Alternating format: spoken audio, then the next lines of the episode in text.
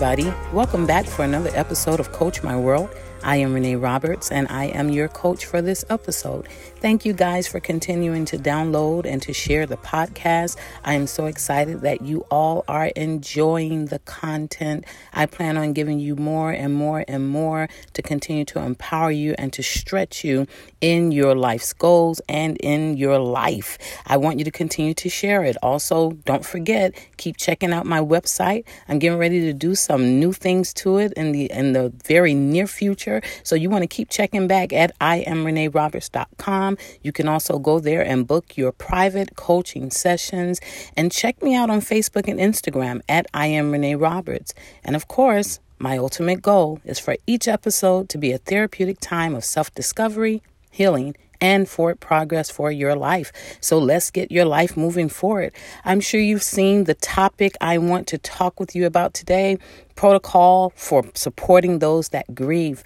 Um, unfortunately, you know, uh, on Monday, this Monday just passed, my best friend's mother, which was also very, who was also very dear to me, she transitioned. And um, this has been extremely hard on my best friend. It's been very, you know, me being on the inside, uh, witnessing and being the support for her. Um, it's been really, really hard on her. And as a supporter, I just started thinking about certain things um, just by what I'm witnessing, by the, the, the continual outpour of love and support being shown. Um, it just brought to heart a lot of things for me. And I felt like, man, you know what we are lacking? We are lacking a protocol uh, for those that support people that have have lost people or uh, those that are grieving and i think it's so vitally important for us to have a protocol in these times it's seldom talked about because death is one of those things that um, we try to avoid because of the pain that comes along with it but i want to challenge you today um, maybe you're in a good space while you're listening to this, and maybe you have not suffered any loss recently. Uh, but this can be a preparatory tool for you as a supporter. We have a lot of literature out there dealing with the grieving process, but there's a lack of information for supporters during this time. So, a lot of times, as supporters, we don't know what to do. We don't know what to say. You're dealing with something that uh, uh, the person is experiencing undesirable feelings. It's, it's a pain like they've never experienced before. And what do you say in those times? Well, you know, as supporters, our main goals should be to offer condolences, of course, and to just make ourselves available for whatever is needed. Sometimes just being present, and what I mean by present, not sitting in their faces, but just being available is the best thing that we could possibly be when indiv- for individuals that are suffering in this type of pain.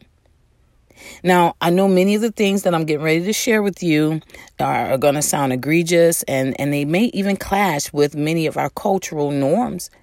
But it's time for us to break out of these cultural norms and start being empowered to support each other. You know, you may not have lost any a loved one yet, but in time we all will because it is a part of the cycle of life. But wouldn't it be great for us to have uh, an instinct on, on the inside of us that tells us what it is we should and should not do in those moments? So I'm going to give you a list. I have a, a 11 things, guys, and I could have kept going, but I stopped because I'm like, okay, come on. Wait, I don't want to hold them too long on the podcast. But I have 11 grieving no nos. That's what I'm calling them. These are the no nos when it comes to grieving. And I just want to kind of share them with you. Uh, you can go back and listen to this and jot them down or continue to listen to them. But I want to share these because I believe it's going to revolutionize the way you support individuals that are suffering loss. So, the first one, number one, if you are not a part of the individual's intimate circle, Please text or send a voice message, but do not flood them with calls at that moment. When people lose loved ones, space is so necessary for psychological processing of the pain. I know we mean well. I know we just want them to hear our voice. They can hear your voice on a on a voice note. They can they can feel you through a text. but let's give people the space that they need to psychologically process through that pain because the pain is real. Yes? So don't feel bad. You know, calls are good. But if you're not a part of that in- intimate circle where calls are expected, please just send a text, send a voice note. It would be so greatly appreciated when the individual is ready to listen to or read the text. Number two, please don't show up to their homes without an invite or permission. I don't know. It's cultural. We've, you know, we we we want to show up. We want to bring food. We want to do this. We want to be around them. They need people around them. But listen, just because they are grieving does not mean that they are not cognizant of, of who they want around them in those moments. Yes, they appreciate everyone's care. They appreciate everyone's support, but don't show up to their house uninvited. Don't show up into their space without someone that is close to them saying, yes, they would love to see you. This is, we're working on giving them a safe space to psychologically process this pain. Number three, if you are bringing food, and this is big for my black folk out there and my island folk, if you're bringing food, find out what the family's dietary needs are. Do not assume that everyone's eating chicken or drinking sodas. And yes, I said that intentionally. I'm a black girl, so that is my culture. Everyone's bringing fried chicken and, and uh, rolls and, and, and sodas, and you know, we're to sit around and we're. Listen, if you're to bring food, first find out if they want food, but find out what the dietary needs are if they're, they're if they're open to food. Stop assuming that everyone eats what you eat or that everyone eats particular things during this time. That is so important. Some people may be vegetarian. Some people may be allergic to certain things. Uh, you don't waste your food and don't cause um, problems in the family, you know, because we didn't follow the protocol. Number four, don't expect a call or a text back. If you're going to call or text for support, call and, and, and text for support, but don't be expecting anything in return in those moments.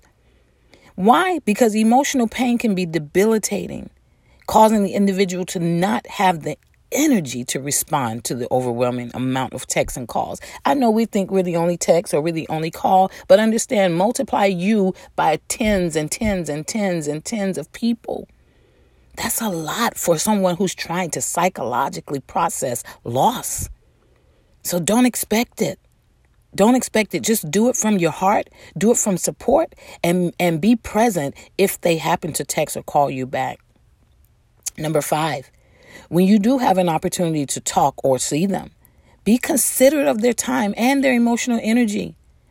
This is not the time to hold them up for a long dialogue about memories and recollections and this is not the time for that. You know, it is not the time to to have our our um to to to to just go in those spaces where the individual may not be in the mental space to to desire it or want to deal with it. You have to realize, out of consideration, that you are just one of many calls. You are one of many visits. That they have to muster up energy to entertain. We have to be mindful of this if we're going to be supporters. I mean, remember, I'm talking to the supporters. If we're going to be supporters, some of us don't have a problem with any of these things because we just distance ourselves. But for the supporters, for the true supporters out there, these are things we have to be cognizant of. Number six, if you are an emotional mess, and this is a big one, this is one I have witnessed with my best friend and what she's walking through right now. But if you are an emotional mess, please keep your distance until you can be supportive and not so emotional. This is not the time for you to have a snotting match with the person who has suffer, suffering the loss. This this is not the time for that, guys. If you're too emotional, if you feel like you're going to lose it, I'm not saying sharing a few tears, but if you're just all broken and oh my God, listen, do you understand? You don't understand what this person may be tr- trying to, how this person is weathering through emotionally themselves. And if we're all overwhelmingly emotional, excuse me, with them, what do you think? What do you think? How, how do you how do you think the pressure affects them? This is all about consideration, guys, and, and thinking about the person we're supporting. So if you're emotional mess, just keep your distance, send them a text. Send a text until you are able to be vocal and present in a physical or, or a visual way um, because they don't need that in that time. That is not what sympathy does. Sympathy is not about crying with somebody. Empathy is not about just sitting there crying with somebody. It's feeling what they feel, but as a supporter, I play a role in this where it's my responsibility to make sure that I'm supporting them in their emotional distress. All right? Number seven, never ever post on social media because we are in a social media age, but don't ever post on social media before the family unless you've been given the permission to do it. Remember, this is all about consideration. You have to be sensitive to the family's privacy. Is so crucial for their processing. Sometimes they have kids that they want to talk to about particular this these types of things before they hear about it based on social media. We got to be careful with that. Don't be calling all around the world unless you have been told, you know, unless it's been publicly released. Now, once it's public release, then it's, it's, it's good to go. But it's not fair for their children or their other family who has not heard yet to hear about it by social media or by, or by public interest. Let's be mindful of that. Be sensitive to this time in people's lives when they are dealing with voids, uh, holes in their hearts because of the loss. Number eight, don't let food, we talked about that a little earlier, don't let food be your only offering. Financial support goes a long way in times like these. Yes, culturally, we just love buying food, but hey, you ever thought about it? Put take that those convert those dollars you were going to spend for food into a Zelle or a Cash App or some form of of of money transfer to the individual it can go so much longer, uh, a farther way than them eating a meal. Even gift cards, if you wanted to, to, to supply groceries. But let's not let's not um, be so single focused or tunnel focused that we don't realize that there are other types of support we can provide outside of food, calls, and texts. Number nine, don't call or text more than once a day unless you are part of that inner circle where it's expected because too many calls can become overwhelming to someone who is heartbroken. There is a thing such as psychological fatigue and fragility. And, and most times when people are in this mental state, they are not interested in entertaining all of our calls, all of our texts. But because of their hearts for many people, they will subject themselves to it and answer them unreluct- uh, they will answer them reluctantly or or respond reluctantly. And we don't want to have to put them in a position to be pulling on psychological energy like that. So let's be mindful of that. Once a day, guys. Unless you're you're it's, it's expected from you to be more than once a day. And don't keep calling them back if they haven't called you back. It's okay. I told you. Don't don't expect it. All right? Just once a day and leave it there. Number 10. Do not share the individual's personal information without permission. I'll say that again. Do not share the individual's personal information without permission. I will say this my best friend has received so many unknown texts uh, from numbers. She she don't even know who these people are. And i know people are doing it from their hearts and from a very good space. But it from her side just sitting with her sitting present with her it is frustrating to her. And so we remember if we're supporting them let's not let's not if we're supporting let's not add more pressure Let's not add more frustration and aggravation. Remember, when people have suffered loss, they are not emotionally sober. So the lack of sobriety does not give them the, the normal grace that they would have when dealing with unknown numbers. So, and that only happens when people start sharing information that the indiv- other people never had. Because if you had it, I would have your number. Right? Sharing sharing an individual's address and their phone number without permission is a big, big no no. Find someone that is connected to the individual or the family and communicate through them. Find out through them if, if it's okay. And if the individual wants direct contact, trust me, they will relay that message back to you through their connections. And number 11, don't take anything personally during this time. Gently remind yourself that this is not about you supporting them, but it's about them being supported by you. Support is only effective when we meet the needs of the individual in a way that is conducive for them, not based on our assumptions, but what they are expressing they need from us.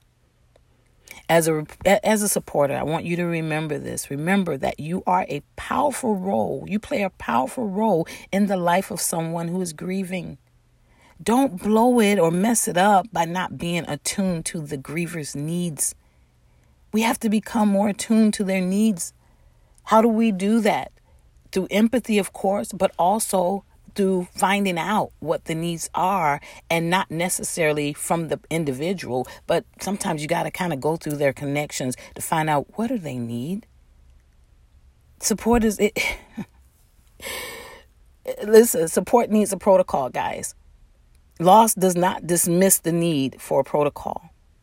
Protocol can definitely be instrumental for the individual and their family. This helps provide them with a solid support while they heal forward. I, I'm I'm hoping that this has been helpful for every listener because this is not a categorical topic. This topic hits home for every single one of us. Sometimes we will be the supporter, sometimes we will be the one in need of support. But to all of my supporters out there, I want you to know that I see you. I hear you. And I think you're absolutely amazing for giving yourself over to supporting individuals during this time. I will say this me being in this position, I think this is the first time I have literally been in a friend seat where I have had to support them through a loss so severe. And it is taking everything in me to um, not give over to my own emotional state and stay present for my best friend. I love her and I want the best for her and I want to see her heal for it. So I stay in my role. My role is to support her. My role is to be present for her. My role is to to help and assist in any way I can with her and her children. And so I'm learning a lot. This is an expansion for me. I'm learning a lot in this position. I've never played this role before. But I will say this it's important for me to keep myself healthy, for me to make sure I'm proce- processing the emotions also, you know, but within my own space, not in her face. And I wanted to encourage you to do the same whether you're supporting now or whether you will have to support in the future. So, family, remember, stay healthy. I love you guys. And as I always tell you, I know we can do this. I want you guys to have an amazing day, amazing week. And um, let's stay supportive, but let's fall into some protocol. Have a great one, guys.